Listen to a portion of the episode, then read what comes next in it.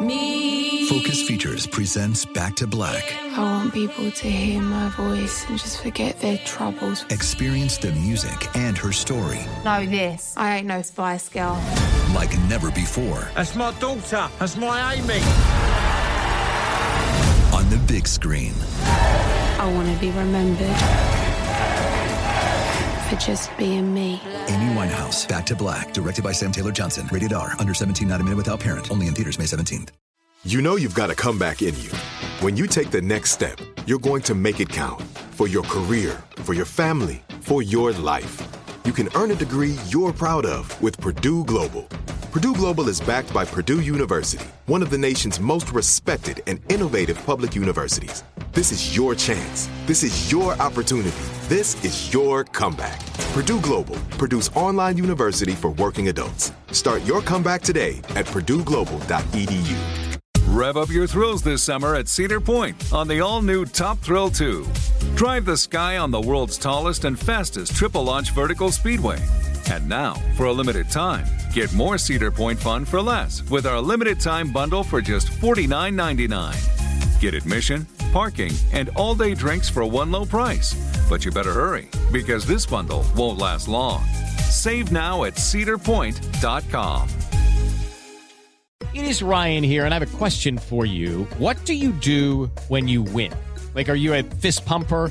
A woohooer, a hand clapper, a high fiver. I kind of like the high five, but if you want to hone in on those winning moves, check out Chumba Casino. At ChumbaCasino.com, choose from hundreds of social casino style games for your chance to redeem serious cash prizes. There are new game releases weekly, plus free daily bonuses. So don't wait. Start having the most fun ever at ChumbaCasino.com. No purchase necessary. Group. Void were prohibited by law. See terms and conditions. 18 plus. Yes, who I of course I would fuck Elon Musk for the right amount of money. Which is what? Six million dollars or more. Uh, Miles, what, what number did you just throw out? I'm not gonna lie about what I said. I'll say it again. Mhm. I'll Okay. fuck him for 400 bucks. wow. No, definitely not. You know why? Because I'll turn it into a story. I'll I'll, I'll make money like on the back of that. You I'm know? just letting you. I'm Launching just- on the iHeartRadio network in April 2023. I fucked Elon Musk no money, The no amount of money in the world. story. Space That's where I stand. XXX. Oh, Mm.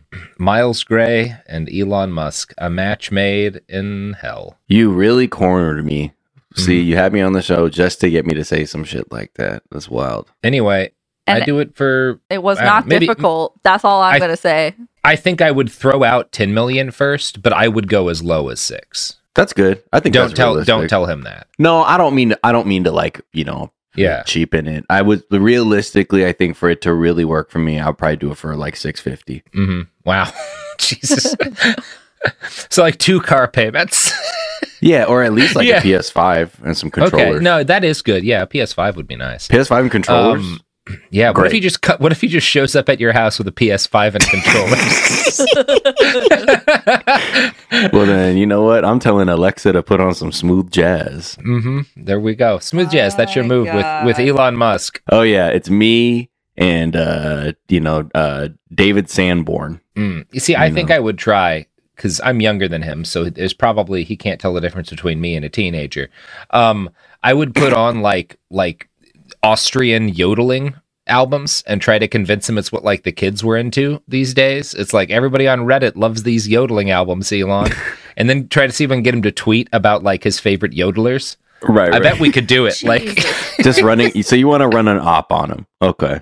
Well, I want to get paid first. Like Yeah, yeah, payment, yeah. payment is first, and then fucking with them a little bit. Sure. Well, you gotta. You, we have to run an op on someone to show like the the the veracity of our claims. Like there's strength to the business model. You know what Yeah, I mean? Where you can be like, this is actually how our marketing works. Like we run ops on celebrities, and they Yeah. unwittingly support your products. Mm-hmm.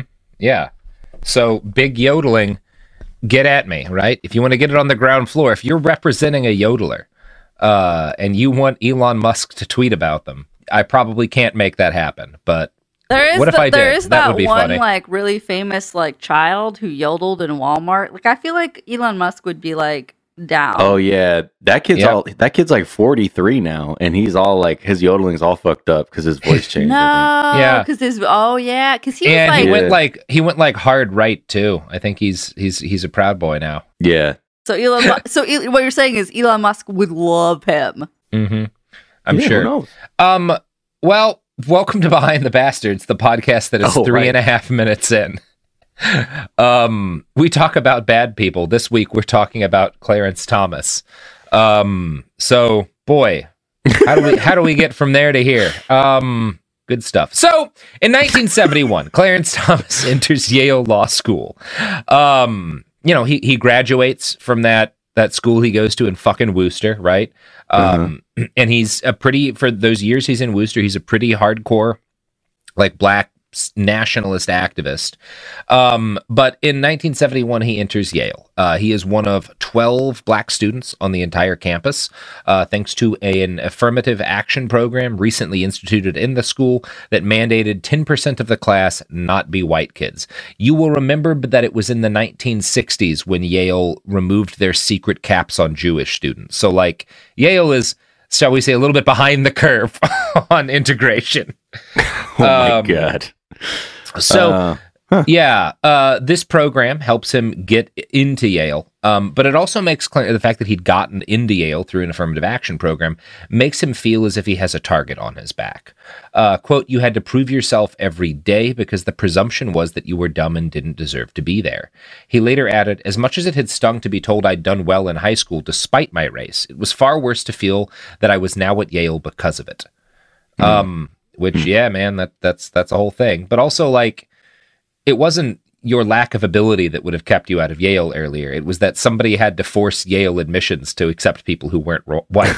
like, right? Like that is the thing. It's not that you couldn't do Yale. It's that Yale had to be forced to be Yale wouldn't shitty. do you. Yeah, yeah. but yeah. Anyway, uh, Thomas has always been a pretty conservative guy by personality. Even when he was a radical, it was kind of rooted in very traditional ideas he had about the family and about gender roles. Um, he remained religious as hell even after he left the semita- seminary. The Bill Gates Seaman School. Uh, he felt discipline and an authoritarian upbringing were important for kids to have. But he was also a registered Democrat because his family was, and because he supported the civil rights movement, and because, you know, it, it- there weren't like that's what you did right? Like that's what his family did. Like that was the the only reasonable option as he saw it for a very long time. Right. um it was at yale then that clarence finally starts moving away from politically aligning himself with liberals. He's never really been a liberal right, Right. but he votes with them and like yeah um he starts to make that actual move towards a conservative political party uh, and towards conservative more like more of an open embrace of conservative ideology while he's at yale. Uh, and i'm going to quote again from the new yorker here at Yale, Thomas developed an understanding of racism that he would never shake. Whites, Southern and Northern, liberal and conservative, rural and urban, are racists. Racism, Thomas would tell students at Mercer University in 1993, has has complex and to a certain degree undiscoverable roots. Not knowing its beginning, we can't know its end. The most that can be hoped for is that whites be honest about it. Honesty is demonstrated through crude statements of personal animus or intellectual suggestions of racial inequality. Dishonesty is demonstrated through denial of one's racism and sympathetic extensions of help. Dishonesty lulls black people into a false sense of security, assuring them that they are safe when they are not. One of Thomas's favorite songs is the 1971 hit Smiling Faces Sometimes by The Undisputed Truth. Its classic lyric, Smiling Faces, Smiling Faces Tell Lies, resonates with his experience of northern white liberals. Among the virtues of the Reagan administration, he has said, was the fact that no one there was smiling in your face. So, wow. if we're taking Thomas's experience on this, like what the way he describes it is that he goes to seminary, everyone there is super racist and like conservative, and he hates that. But then he goes to like fancy northern liberal towns and schools, and Yeah. everyone there is just as racist but pretends not to be. And he decides, well, I guess I prefer the unabashed racists. I mean, I, mean, this. There's not guy's seen it no point there, right? This- huh?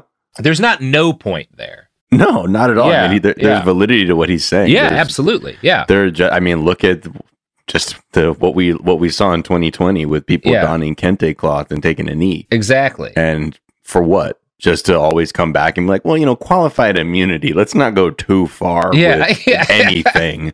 And you're like, well, then what the fuck was that? And again, to his point, a false sense of security.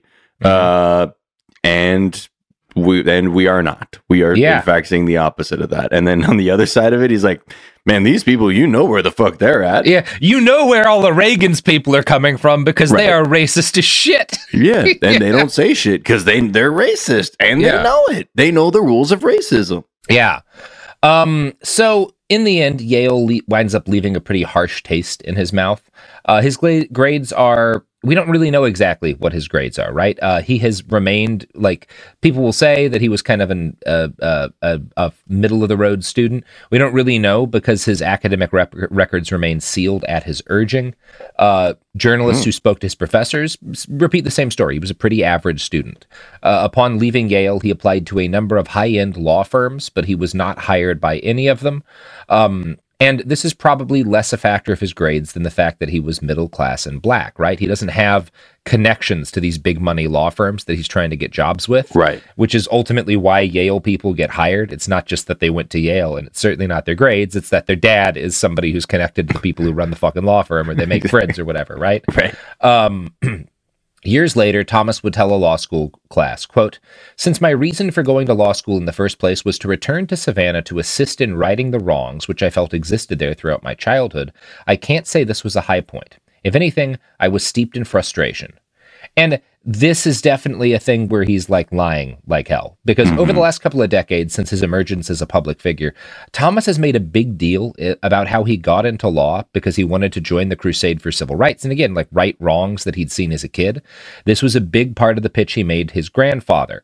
Um, and this is, again, very untrue because the one job Thomas was actually offered right out of Yale was at a Savannah law term uh, firm, and he had spent the summer interning at this firm, and they did a lot of that kind of work. And he turns the job down because it doesn't pay enough. Um, now, Clarence was ultimately willing to take a job that paid poorly, but not one that would let him serve his community in Savannah. Instead, he takes a low paid job with Jack Danforth, the Republican Attorney General of Missouri. Now, Danforth he's this kind of thing that doesn't exist anymore. He was like a liberal Republican, and he was on his own concerned with the fact that, again, he's the Attorney General of Missouri. On his own, he's like, wow, this staff is too fucking white. We need to have some people who are not white guys around here. So he hires Clarence Thomas because he's like, I think as the AG, we need to have like black lawyers representing people too, because it's fucking Right. Missouri, um, which is good. Um, Thomas does not like this because it smacks of affirmative action, which he deeply resented, and because again he wants a high-paid legal career, and this is not that. Um, and you know he is initially not really super enthused by this offer either, but he eventually decides to take it. And his friend Clarence Martin later told Jane Mayer, "quote By the time he went to Missouri, he was very disillusioned. He didn't want the attorney general's job. He never wanted to be part of the government, and in fact, he resented it. He'd wanted to be this great trial lawyer in private practice, but he lost his self confidence after all the Atlanta firms turned him down. So, Mm. yeah, that's uh, that's the call that he makes is to get his start in Republican politics with this guy Danforth. Um, now, because it's Missouri, he has to pass the state bar to do it, which is like, you know, you got to do an exam in every state to be able to do law shit there. Right. Um, because lawyers, yeah, yeah, it's a whole thing. Um, so while he's he has Counter to to what you might hear on TikTok. Apparently, Mm-hmm. that's not true. But now I know. You Now have you to. know. You can't just do it in one state. Yeah, you can't just do it in one state, Miles. Mhm. Your your state of uh, of of the District of Columbia law certificate that you uh, you have printed out above your desk. Yeah. Um, C O L O M B I A. yeah, yeah. um so yeah he's got to spend the summer uh like cramming to pass the bar exam in missouri so he winds up crashing at the house of a st louis naacp chairperson while he crams all summer for the exam. Um, at the end of the summer he tries to pay her and she told tells him to quote help someone who is in your position in the future. Um, basically pay it forward Pay it right? forward, again yeah. So Thomas joins the Danforth administration as a conservative Democrat, but in short order, he starts to see how this low paid entry level position with the Republican Party might lead him to the kind of clout and wealth that he sought. The key would be remaking himself as a political conservative. Cindy Faddis, who know, knew him when he worked for Danforth, recalled, he said that he thought he'd have an advantage as a Republican. Thomas is said to have stated, If I belonged to the Republican Party, I could go farther. After that, the change was rather sudden and jarring, as this quote from the book Strange Justice makes clear. Clarence Martin, who visited Thomas in Missouri, found the transformation in his formerly liberal friend, with whom he had on- worked only the summer before, to be quite mar- remarkable. Gone was Thomas's college dorm room poster of Malcolm X, replaced by an oversized poster of a Rolls Royce. No longer dwelling on being shut out of private practice, Thomas now had a new avenue for his ambitions. As a Republican, he told Martin, he planned a big future in politics. I remember him sitting with his feet up on the desk, smoking a cigar, said Martin. I saw a change in Clarence then. He said, The Republicans are going places in the next 10 years, and I'm going to attach my wagon to their star. Martin forgave Thomas's apparent ideological expedients. In many ways, he was already conservative in his social views, Martin noted, and he really admired Danforth. I'd ask him, How can you re- become a Republican? And he'd say, Blacks need to be on both sides, and these people are in power. It was a matter of practicality. All right. Uh, so we've got to the part where he became Darth Yeah. Vader.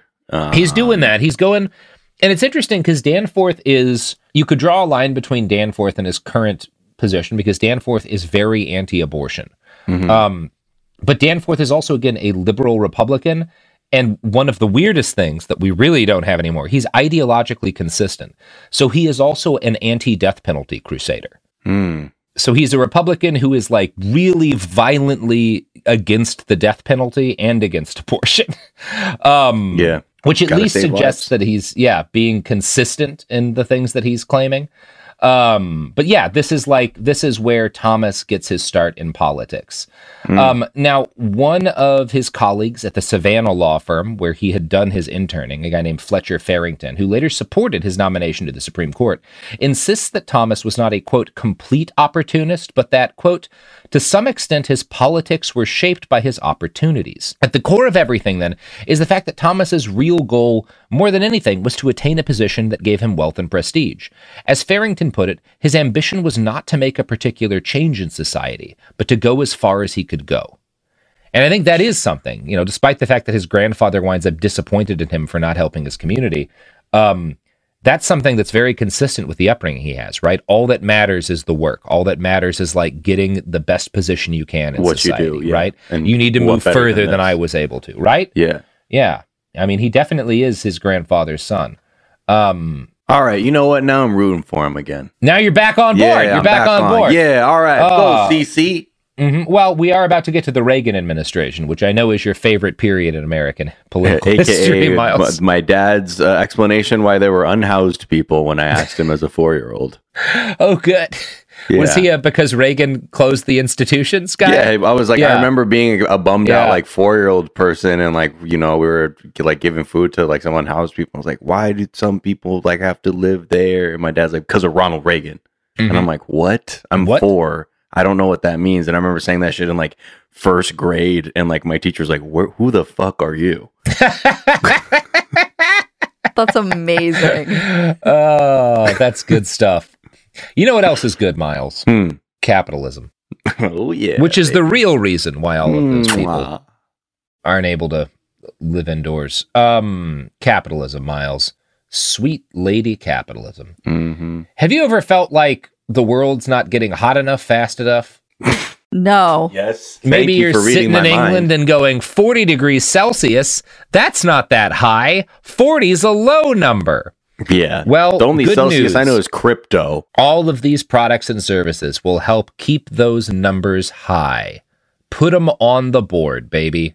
Put them on the board. How we doing, Sophie? Is that good? I, it, it made you smile, so I'm I- on board. I- I- look, I can go back to come anytime. Don't I know it? Eh, That's that's always Yeah. an option. That's on the table. On the table. we can bring Dr. Kellogg right back into this. Yeah, yeah. Let's take Kellogg back. America's great cum doctor. Speaking Mhm. of America's great cum doctor, try these products and services. The evidence keeps pouring in. At this point, the facts are undeniable. It's an open and shut case. Monopoly Go is the most fun you can have in a mobile game. Millions of people pass Go every day because this game is always bringing something new to the table. Countless crazy tournaments you can join with your friends as partners or teams. Constantly changing challenges like money sprees or treasure hunts that keep it fresh with new wild mini games. Timed events offering bonuses like massive multipliers or rent frenzies to help you get huge rewards. And there's so many rewards to discover rare stickers you can trade with friends to complete albums, delightful emojis to taunt people with when you raid their riches, unique playing pieces, and so much more. The verdict is in with Monopoly Go. There's something new to discover every time you play. So don't miss out. Go download it now for free on the App Store and Google Play. My favorite spring cleaning takeaway is the post clean clarity you get. Wow, how have I been living like this?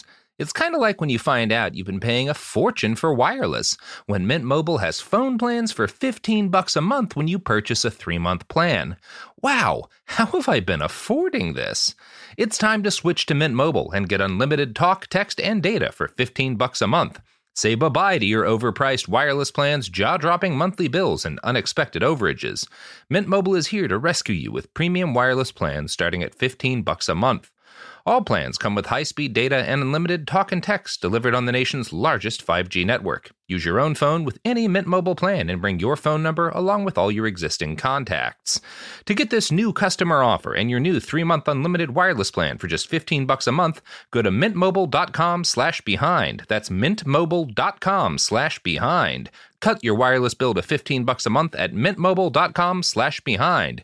$45 upfront payment required, equivalent to $15 a month. New customers on first 3-month plan only. Speed slower above 40 gigabytes on unlimited plan. Additional taxes, fees and restrictions apply. See Mint Mobile for details. Focus Features presents Back to Black. I want people to hear my voice and just forget their troubles. Experience the music and her story Know this. I ain't no Spice Girl. like never before That's my daughter. That's my Amy. on the big screen. I want to be remembered for just being me. Amy Winehouse, Back to Black, directed by Sam Taylor Johnson. Rated R, under 17, not a minute without parent. Only in theaters May 17th. Rev up your thrills this summer at Cedar Point on the all new Top Thrill 2. Drive the sky on the world's tallest and fastest triple launch vertical speedway.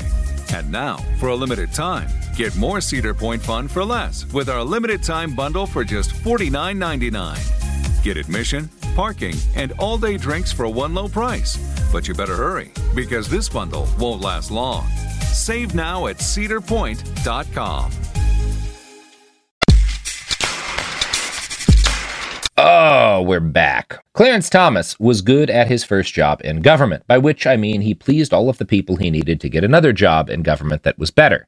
Uh, it is worth noting that at one point, while he is working as you know a lawyer in the AG's office in the state of Missouri, uh, Roe v. Wade comes up. Um, his boss, obviously Danforth, opposes the ruling, and he challenges it in a court case, Danforth v. Planned Parenthood. It was later noted by colleagues that Clarence Thomas expressed no particular interest in this case. So at least at this point, people who work with him, when there's like a big fight over Planned Parenthood in their office, are like, yeah, he didn't really give a shit. Um, now, this is not to say that Thomas didn't talk about abortion during this period in his life. His mother recalled him saying that he opposed abortion on demand because if she'd had one, he wouldn't exist. um, My God. now that said, that said, at another point, his sister has an abortion because the doc she's already had several kids, and a doctor warns her she might die if she carries this fetus to term. She had some kind of health condition, right? Um, and Clarence is said to be understanding of this. Um, so again, if you're looking for kind of like a very clear like line between the guy who ends Roe v. Wade and this dude, it's not in his actual opinions on Roe v. Wade because more than anything, he barely seems to have one, right? Right. Um, so one interesting thing about Thomas's career is that for a Supreme Court judge, he basically doesn't spend any time in court arguing cases. Um, that is not his job. He wants to be a great trial lawyer, right? Right. He wants because like that's where the fucking money is. Um, but he doesn't ever really do that. The time he's he's he's in he's works for Danforth for about two and a half years, and this is the only time in his entire career as a judge where he is litigating anything, or his entire career in law where he litigates anything at all, right? Mm-hmm. So these are not interesting cases. His first major victory was an argument restricting the use of vanity license plates by rich people. Uh, he was noted, right? Like that's not really a big deal, you know. Oh, Um, He was noted by some as being the office clown, though, which is consistent with a number of recollections of people who worked with him over the years. Now, depending on who you ask, you might also consider him an office bully. However, the person that he spent the time bullying in the office was John Ashcroft. So I'm not going to say that this goes in the bastard column for him. I think it's completely fine to bully John Ashcroft. Yeah, all right, all right. Maybe, Yeah. maybe maybe you got a point here. Okay, That- I'm back. I'm that back. gets I'm that back. gets you one year out of hell if we're going Yeah. by Catholic rules. one hundred percent. When you're Bush's AG, you know, why not? Mm-hmm. yeah. Um.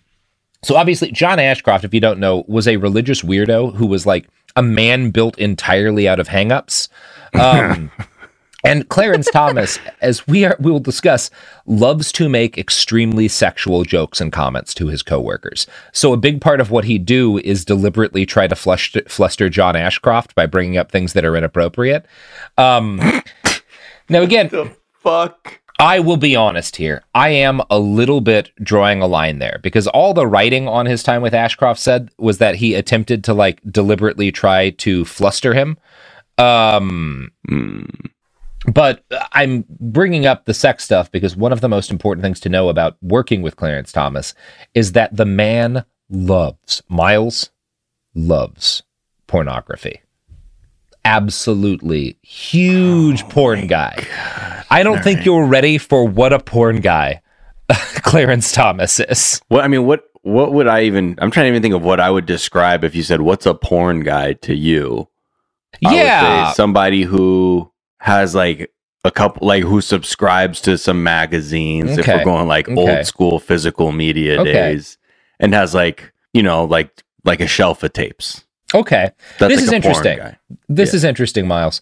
Um, I'm going to describe to you what Clarence Thomas does about porn later, and you Okay. tell me if you think porn guy is the right thing to call him. But Okay, that's fine. And look, you know, I'm, I'm not, you know, do you? But yeah, I'm. But fuck this guy.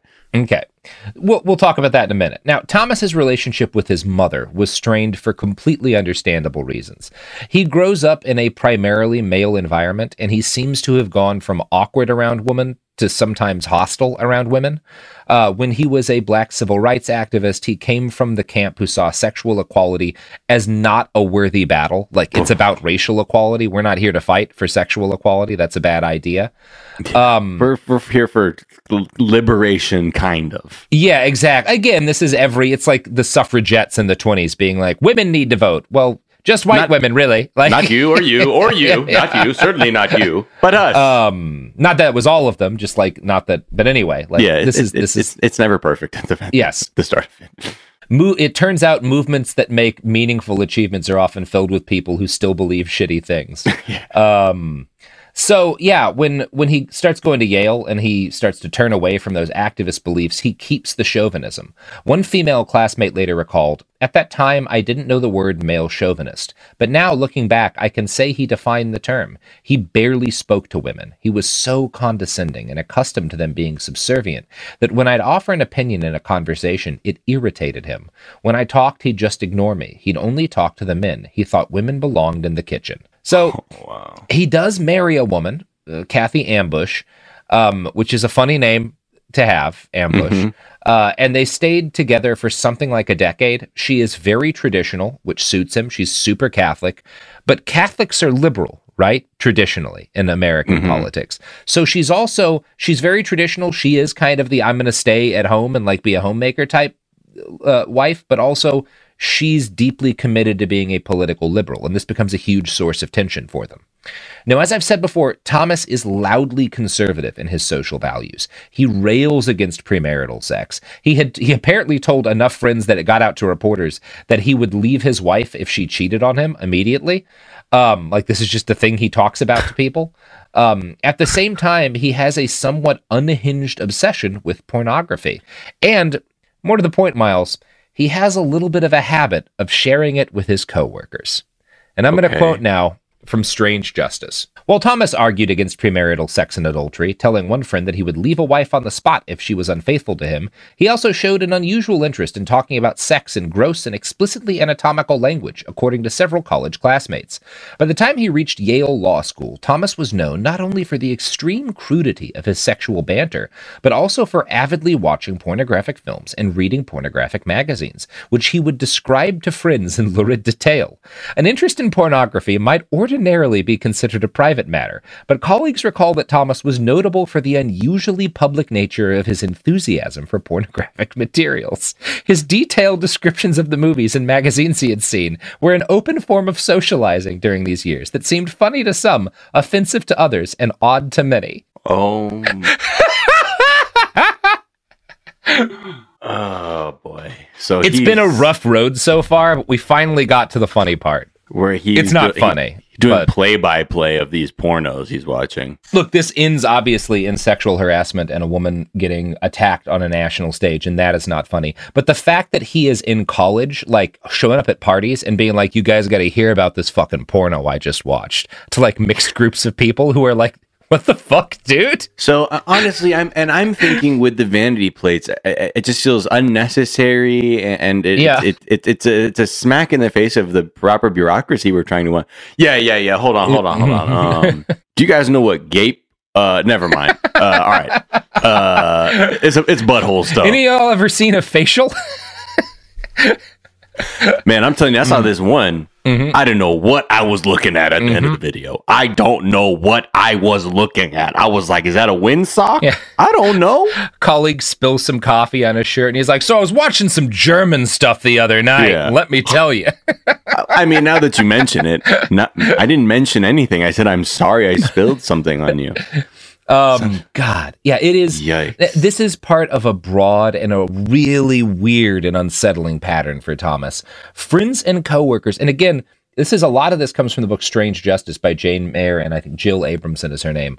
Um, two reporters. Jane, we've talked about a lot. She's a huge reporter on the Koch brothers.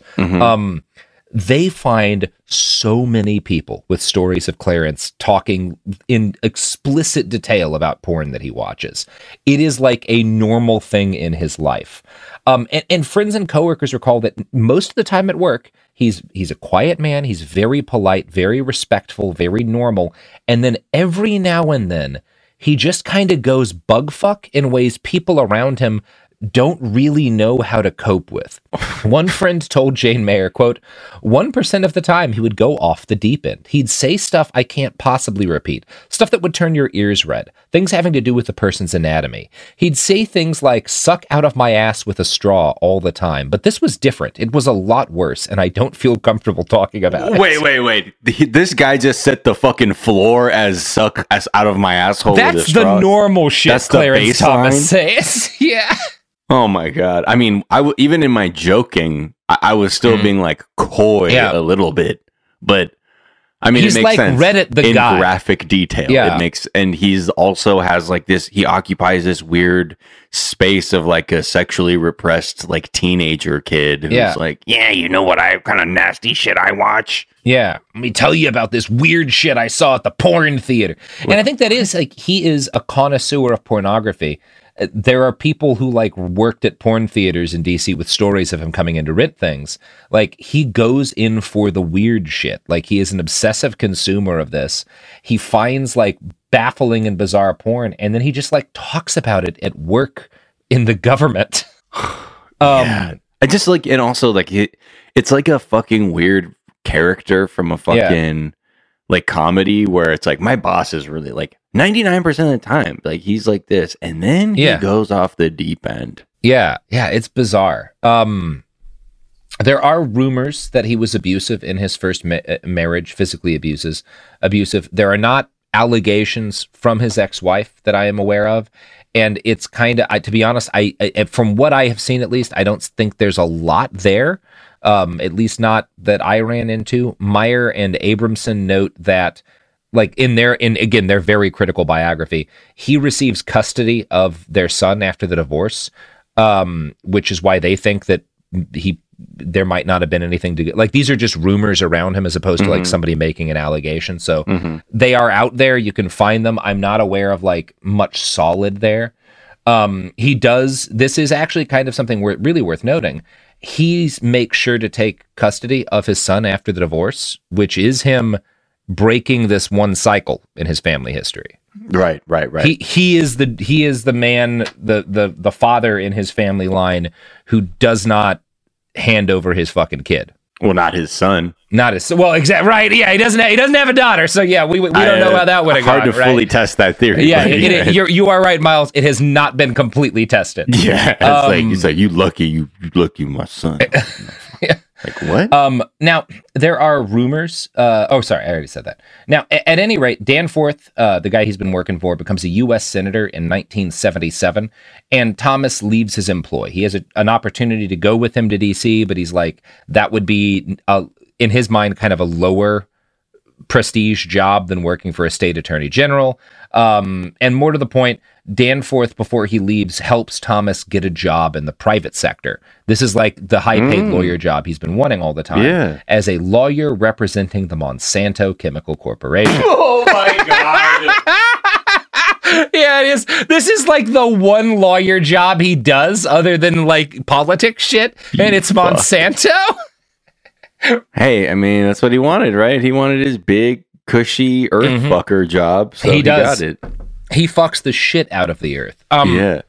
Now, obviously, Monsanto has done a number of questionable things. I don't really see evidence that Clarence was super directly involved in it. His job was Sure. much more um his job was much more like rudimentary sort of like mechan his job was much more mechanical. He was registering herbicides with the EPA, right? He was the guy who was Oh. like eh, like interfacing with the EPA in order to handle the registration of product project products.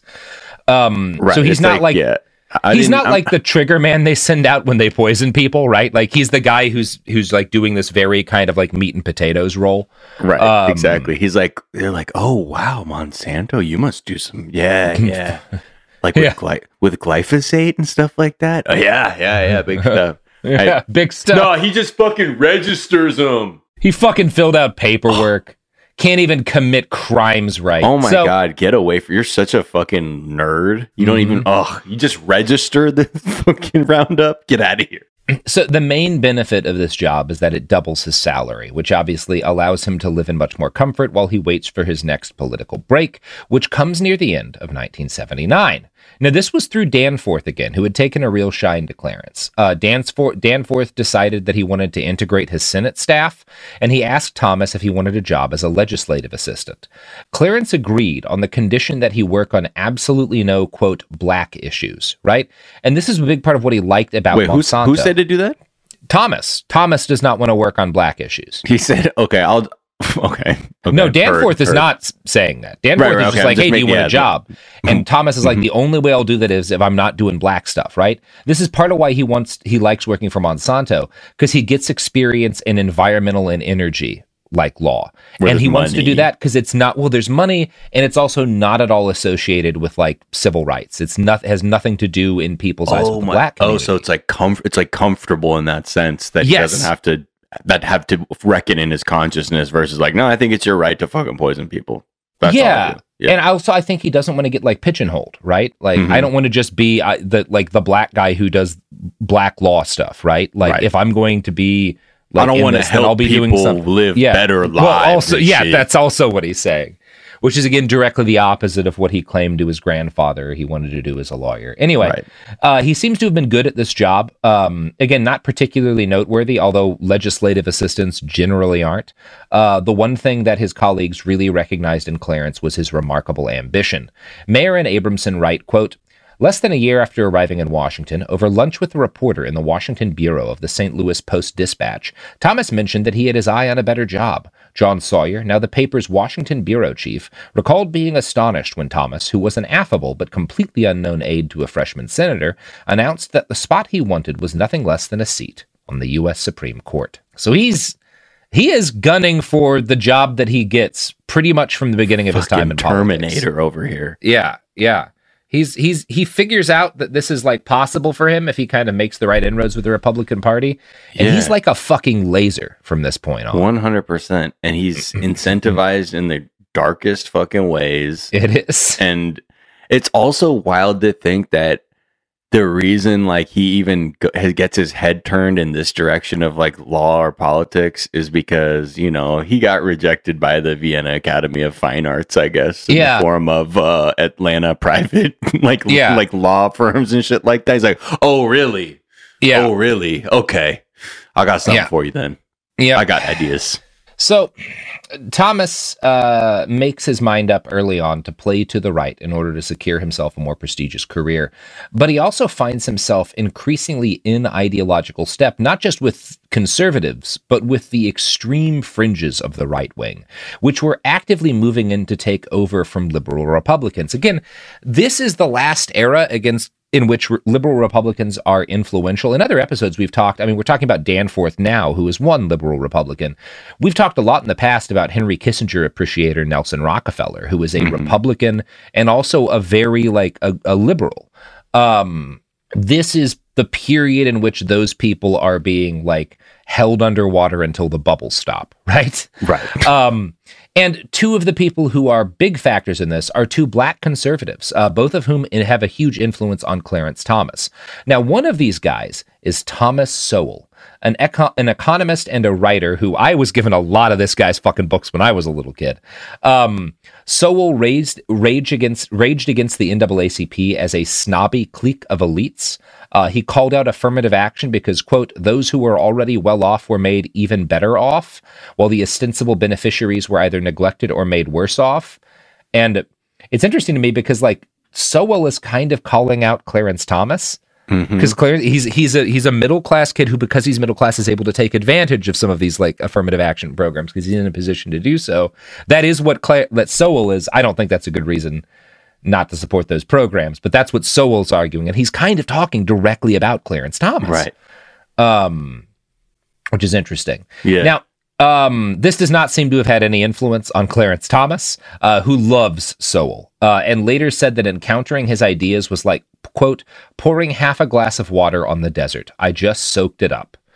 Now, one thing Sowell loved to talk about was the fact that women made less than men because that's what they wanted. They took easier jobs so that they could have babies later. So it's oh fine.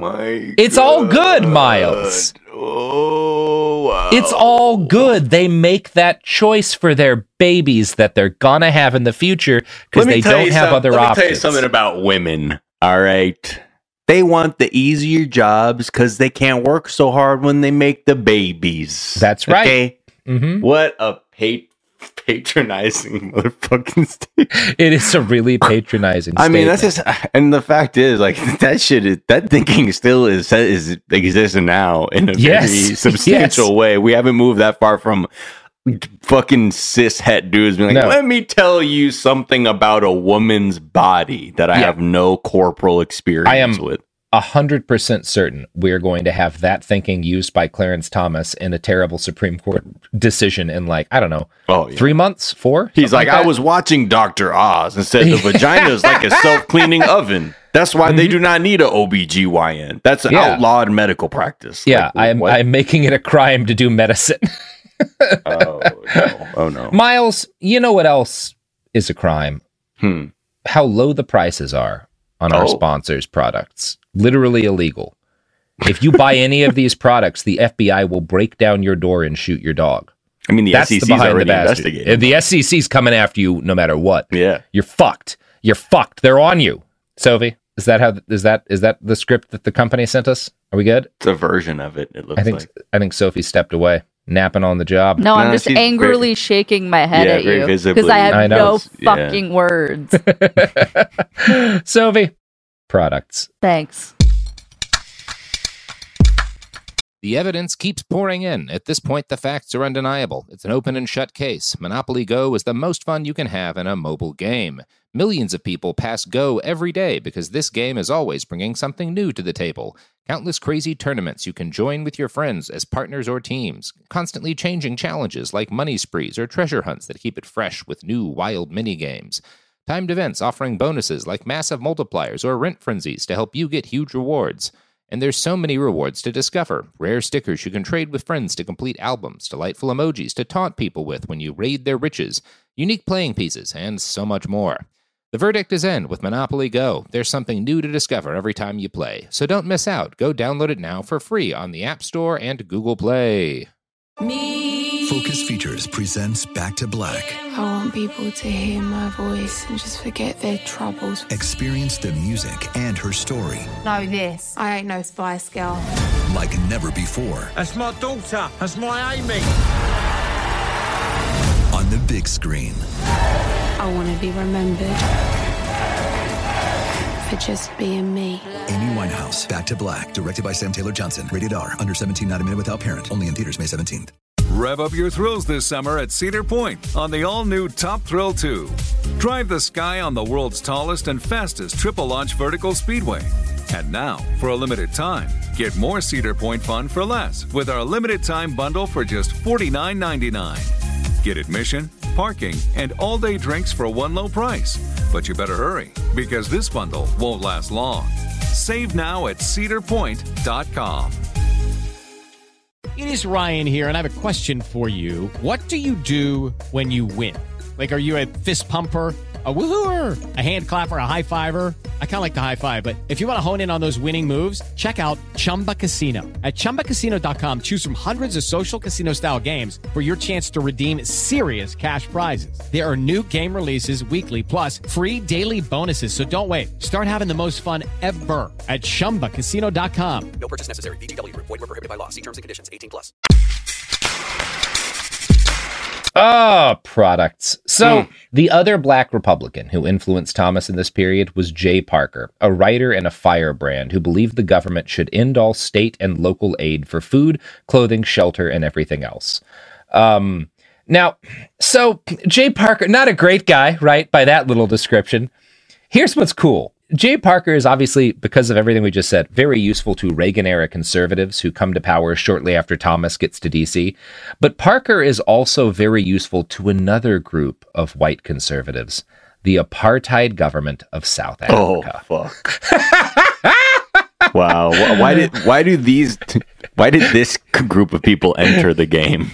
Yeah, it's this is a cool story, Miles. Cool Oh. may not be the right word. This is the thing that happened. Cool Zone Media. hmm Starting in the Nixon administration, South Africa launched a massive propaganda blitz aimed at shoring up their reputation.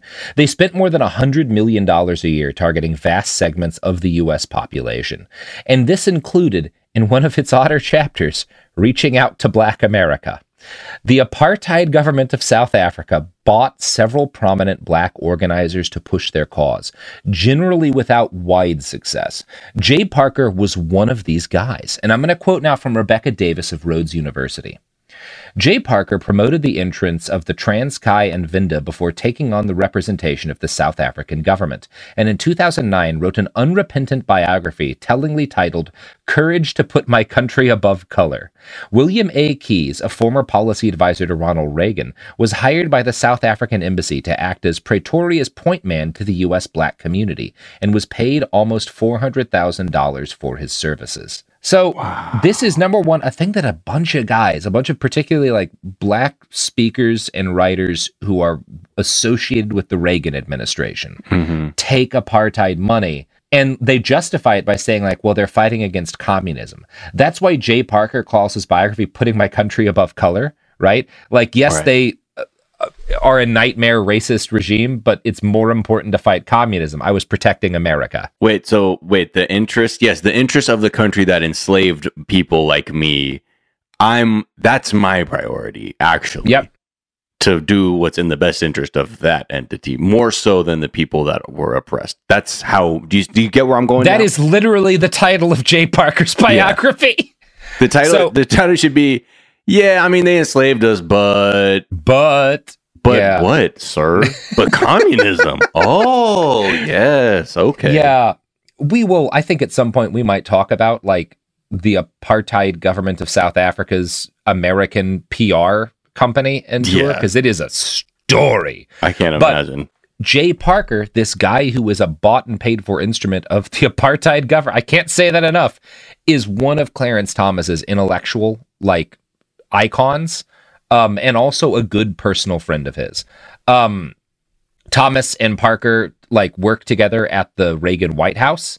Um, and you know, the fact that he befriends Parker winds up being very good for his career. Thomas gets put on a job, gets a job uh, on the incoming administration's transition team with the EEOC or Equal Employment Opportunity Commission.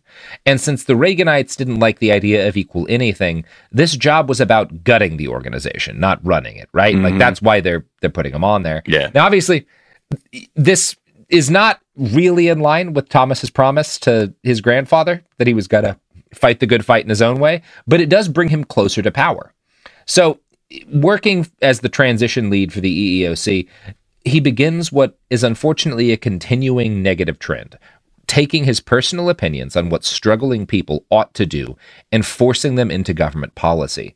So, Thomas has a weird bug up his ass about class action lawsuits, which had emerged in this period to become the primary method by which people who were not rich and powerful held corporations and the government accountable. One of the first things he does at the EEOC is he sends out a memo suggesting that worker discrimination sh- suits should have to be proven on a case by case basis, one by one, rather than being done via class, class action. He also co authors a report in 1980 that attacks the existing definition of sexual harassment. The old definition had included unwelcome sexual attention, either verbal or physical. Thomas argued this was too broad and that including verbal comments would lead to a quote barrage of trivial complaints.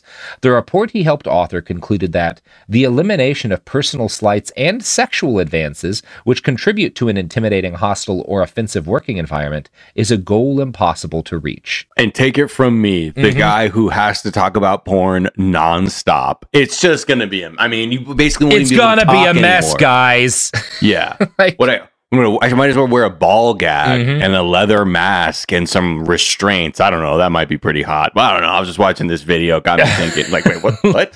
First, let me tell you about the cum shot. So, Yeah. imagine there's like Holy a tarantula made out of cock heading right towards your face. And then when it goes off, you know those Oreo ads where you're mixing two of them together and there's just that splash of the white foam? The white foam. oh. oh no. Yeah, it's bad. It's frothy. It's one of those frothy ones. Mm. Mm-hmm. It's one of those frothy. It's like the top of a what what I imagine people drink in Seattle, one of those foamy lattes. Exactly. Mhm. Exactly. I don't drink those much, but you know, the kind that Mhm. leaves a mustache.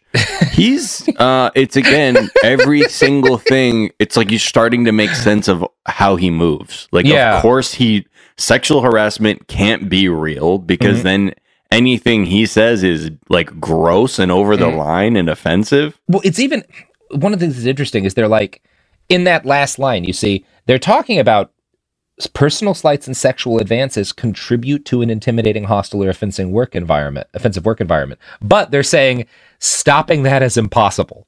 Right. So why would we try all that hard? Right? Like that's Yeah. that's the conclusion, which is amazing. which is wild because it but then the again the, because there's no such thing as hypocrisy they're just they just do whatever Never. they want because on the other Yes. side it's like well we want to stop every single person from doing this thing though Mm, Yeah. but sexual harassment like there's no way there's no way there's no way you can't even fucking do anything you can't even fucking do anything about it You know yeah I mean? it again this is this is a broader question but like when we're talking about dealing with conservatives and their attempts to fuck people over there's no point in treating them like they are good faith actors because their go- their goal is to restrict you and do whatever the fuck they want.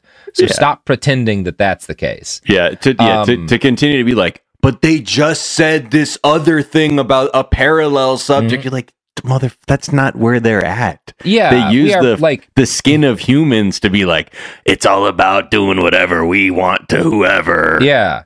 It's like, yeah, again, it's like Clarence Thomas being like, I don't believe interracial marriage is right. Oh, now I want to have one. So now it's fine. Like, oh man have y'all Yeah. had sex with a white woman though yeah. like that he's it doesn't matter like bringing it up to like again we're kind of acknowledging these things and a number of hypocrisies because it's important to note it for history but like none of this matters in an argumentative standpoint they're not there to have a good faith conversation No. they're there to exercise power in ways that hurt people It's just power. Um, yeah, it's not yeah. about any kind of consistency of thought. yeah it's just yeah it's cool. It's cool and good. It's like taking uh, the apartheid south african government's money uh, in order to claim that you're just such an anti-communist that this has to be done. Um, so while Thomas ingratiated himself to the Reagan administration, he also began increasingly pu- publicizing his existence as a black conservative. He joined an organization created by Thomas Sowell and started giving interviews where he would talk about his hardscrabble upbringing and how traditional right-wing values had gotten him through a tumultuous childhood of poverty. Now, this is not really true, right? Oh my Like, God. yeah, there's certainly a number of like uh, his uh, hard scrabble aspects of his youth and especially his grandpa's story, but like he comes into his grandpa's middle class life and is is you know taken care of as a result of that. Yeah, not Um, because of his and- hardcore conservative values. Yes, and exactly. And a lot of his recollections of his family later to conservatives are deliberate lies or at least exaggerations that he made to sell his image better. He told one audience, quote, "Where I grew up or when I grew up, there was more a feeling of responsibility for kids that you brought into the world. These were values you learned. The government didn't have a damn thing to do about it." And like that's the opposite of your childhood, Clarence. You were like Wow. your whole family was like a bunch of dudes like being like, no, I'm not gonna, I ain't taking care of that kid. Like that was not the values that you learned from your family, Clarence Wow. Thomas. Such. I mean, he's. I mean, I mean, this this he's a fucking Terminator. Yeah. He doesn't give a fuck. He's got to figure it Yeah. out. It's like all the calculations are made. Like, lie about this shit. Lie about this shit. They will And love you for it. The worst of it is when he lies about his sister, because Clarence Thomas is super fine with throwing members of his family under the bus for political clout. Right. The book Strange Justice covers a fateful interview that he had with a reporter from the Washington Post. Quote, it was in this interview that Thomas first publicly denounced his sister's reliance on public assistance. She is so dependent, Thomas told the Post. She gets mad when the mailman is late with her welfare check. What's worse, he continued, is that now her kids feel entitled to the check too. They have no motivation for doing better or getting out of that situation. Now, Miles, there's a number of ways this could be fucked up, but I want to be perfectly clear here. All of that was a vicious and calculated lie. His sister had received government assistance at some point. She was not on welfare when he made this statement, nor had she been for a particularly expended, extended period of time. The only reason of her period of her life in which she was on government assistance was so she had taken up working double shifts for minimum wage in a nursing home in order to mm-hmm. not be on public assistance, right? In the period when he makes these claims. The reason that she had spent a brief period of time on welfare was not that she was dependent. It was because she had had to quit her job when their aunt got sick and was dying, and she took her aunt in and took care of her, while Clarence Thomas did nothing. The one that took him in? Yes. That's why she was briefly on oh government assistance. God. Like, that is a fucked up thing to say about your How you goddamn fuck sister. everybody over Like, with one that is fucking story? fucked. Yeah. That First is of all, real bad fucking- guy shit. If you need help, you need fucking help. There's not a problem Yes, with yes, that. there's so nothing wrong with being shit. on assistance. Then That's on not the top of it, saying. you want to Yeah. then make up a lie to also smear the smear your sister and Yeah. also obscure the fact that you're an ain't shit nephew too. because what what he's saying is that like, well, she's just been ruined by welfare, and now her kids are being ruined by it. She's so cycle. dependent, and the reality is like she is making the health and well being of a loved one her responsibility when you wouldn't, and that's why she briefly had to go on welfare before taking double shifts for minimum wage in order to get off of it. Like, wow. Like Jesus Christ, dude. It's just disgusting too, man, because Yeah. again, with his Terminator like precision, Yeah.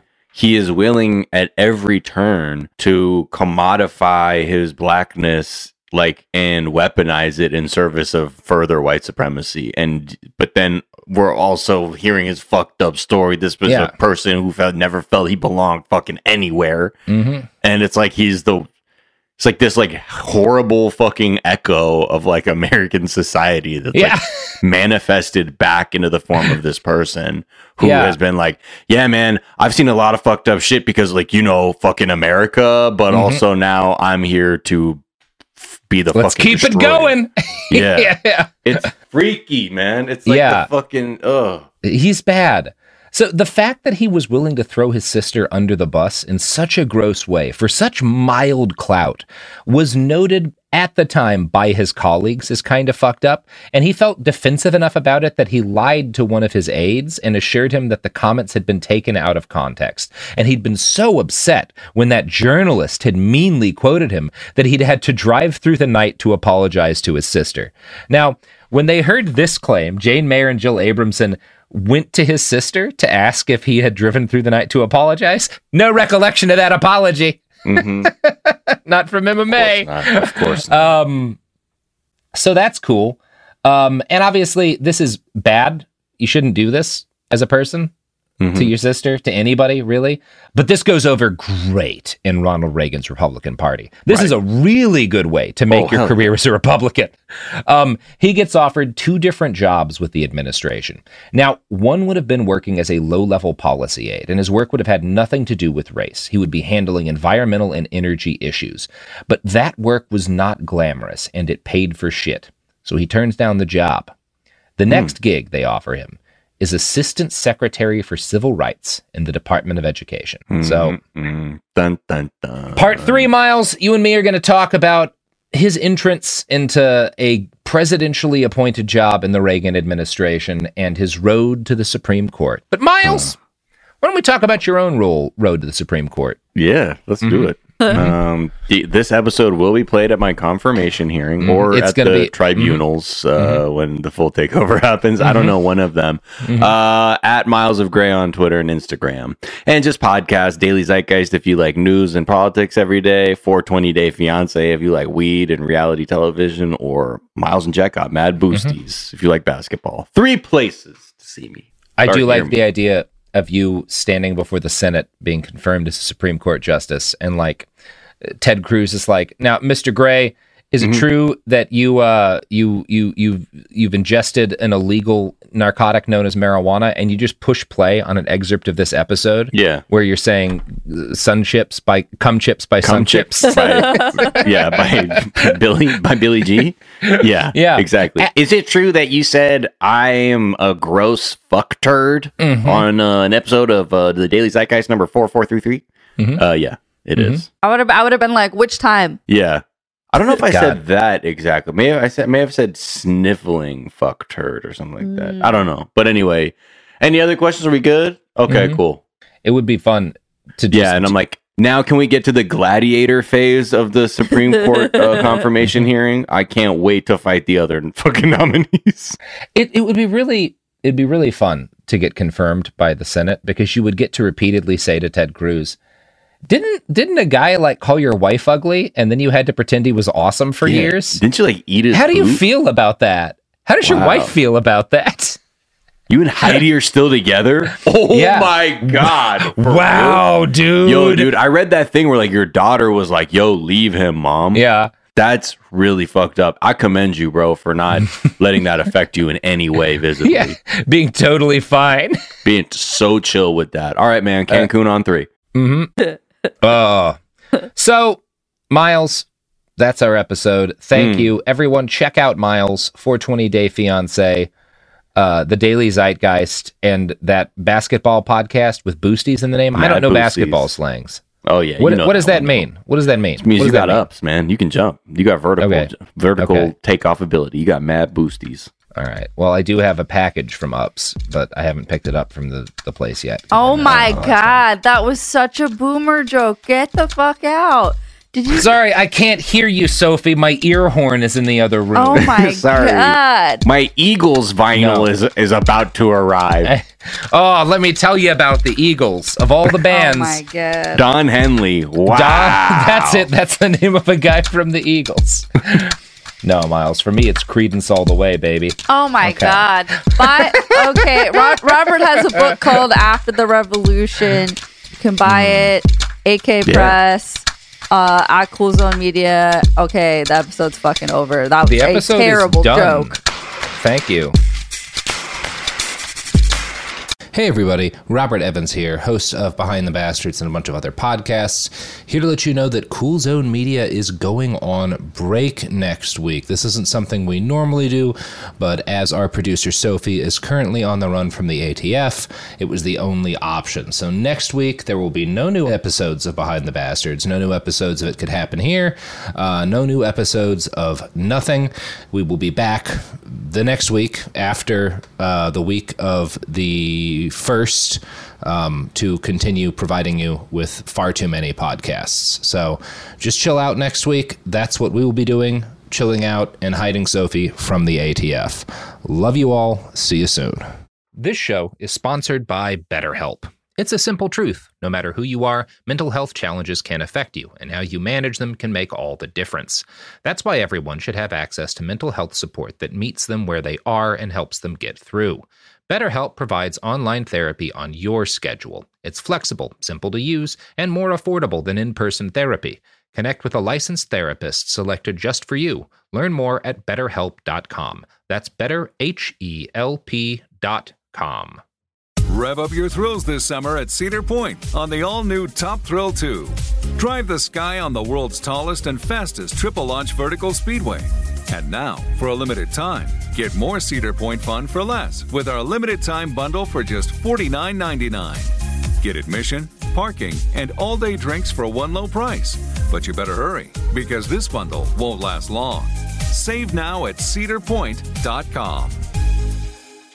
Xumo Play is your destination for endless entertainment. With a diverse lineup of 350 plus live channels, movies, and full TV series, you'll easily find something to watch right away. And the best part? It's all free. Love music? Get lost in the 90s with iHeart 90s, dance away with hip hop beats, and more on the iHeartRadio music channels. No logins, no signups, no accounts, no hassle. So what are you waiting for? Start streaming at play.xumo.com or download from the app and Google Play stores today. All you can stream with Xumo Play.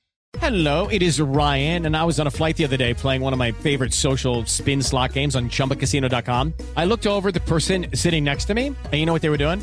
They were also playing Chumba Casino. Coincidence? I think not. Everybody's loving having fun with it. Chumba Casino is home to hundreds of casino style games that you can play for free anytime, anywhere, even at 30,000 feet. So sign up now at chumbacasino.com to claim your free welcome bonus. That's chumbacasino.com and live the Chumba life. No purchase necessary. Group. Void were prohibited by law. See terms and conditions. 18 plus.